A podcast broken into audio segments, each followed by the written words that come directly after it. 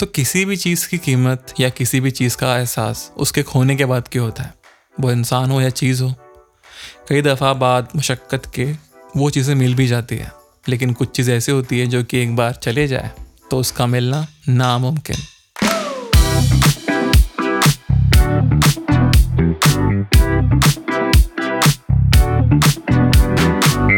असलम वनकम नमस्कार। मैं हूँ आपका आवारा यार दानिश और आप सुन रहे हो आपकी अपनी पॉडकास्ट जिसका नाम है यार लंबे नहीं करो प्रोड्यूस बाय आवारा परिंदे साउंड स्टूडियो तो जी, मुझे कई कामों के लिए सराहा जाता है। मतलब भाड़ में जाए मॉडेस्टी लेकिन हाँ लोग करते हैं तारीफ़। तो वो कई कामों में से एक है म्यूज़िक एडिटिंग राइटिंग लेकिन सबसे ज़्यादा जिस चीज़ का ज़िक्र होता है, या कह लो सबसे ज़्यादा जिस चीज़ की तारीफ़ होती है वो है मेरी आवाज़। अब मुँह में मिट्टू बनने की बात नहीं है यहाँ पे यहाँ पर बात सच हो रही है। सुन लो।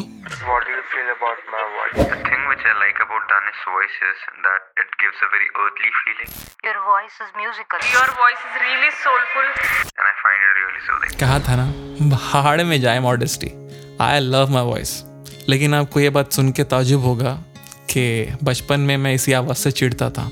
और मेरा इसी आवाज़ के चलते मज़ाक उड़ाया जाता।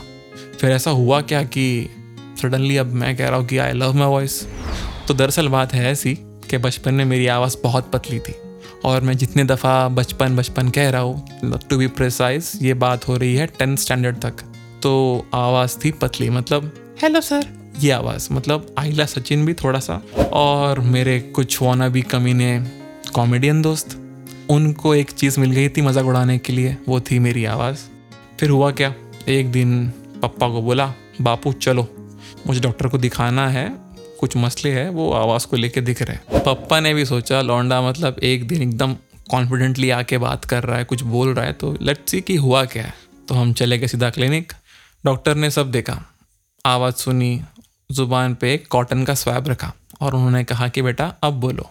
और अपनी आवाज़ सीधा। आपकी आवाज़ इसकी मुँह से अच्छी लगती है ना? ये आवाज़ एक कुत्ते के मुँह से भी अच्छी लगी अमिताभ बच्चन मतलब ये थोड़ा ज़्यादा हो गया लेकिन जो आप सुन रहे हो ना ये वो आवाज़ थी। और फिर मुझे लगा कि ओए होए मतलब रोहित की शक्ति आ गई है सीधा कोई मिल गया। लेकिन ये कम था तो हमने कहा कि चलो नेक्स्ट डे स्कूल जा के लोगों को दिखाते कि भाई साहब आई एम बैक तो हम जिस तरीके से गए एकदम कॉन्फिडेंटली जाके बच्चे ने बोल दिया कि भाई आज का होमवर्क हो गया।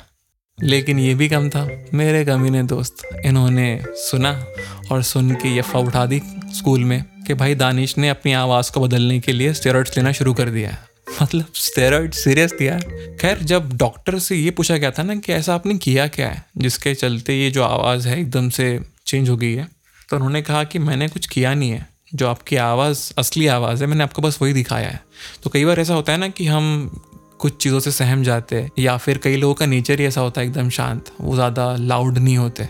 और उस लाउडनेस के चलते या उस डर के चलते वो आवाज़ या वो क्लैरिटी बहुत ढक जाती है। और जब ये डर अपने जहन से निकलता है तो आपकी सोच और आपकी आवाज़ साफ़ हो जाती है। मैं आज भी बात करते वक्त स्टैमर करता हूँ।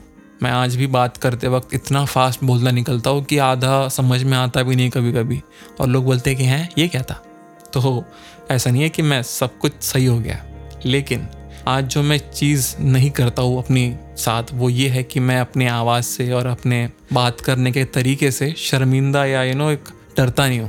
बिकॉज़ जो हूँ, मैं यही हूँ और हिचकिचाहट को तोड़ने के लिए हमने क्या शुरू कर दिया? पॉडकास्ट मतलब भाई साहब, अब को जो चीज़ बॉदर करती थी या जिस चीज़ से आपको शर्मिंदगी महसूस होती थी, आप उसके बदौलत एक शो कर रहे हो। आप उसके बदौलत काम कर रहे हो मतलब वही आपका ज़रिया है, काम है। ऐसा वर्ड होता है क्या? खैर तो बस मेरी, आवाज़ ही मेरी पहचान है, अगर ये कहना गलत नहीं है तो। और ये मुझे रियलाइज़ कब हुआ? ये मुझे रियलाइज़ हुआ जब मेरी आवाज़ चले गई। मतलब भाई, एकदम ड्रामेटिक नहीं है।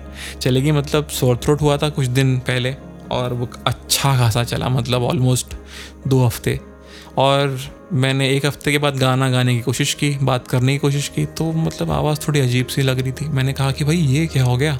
मतलब ये तो ऐसी चीज़ थी ना जो कि कभी भी निकल जाए। बट ना, उस दिन रियलाइज़ हुआ कि भाई, इसको भी समेट के, संजोग के और पता नहीं मतलब एकदम केयर रख के ही शायद करना चाहिए ताकि यू नो हर चीज़ को टेक फॉर ग्रांटेड ना लो बेसिकली तो मेरी जान, जो चीज़ आपको डरा रही है, उससे भागना बंद करो।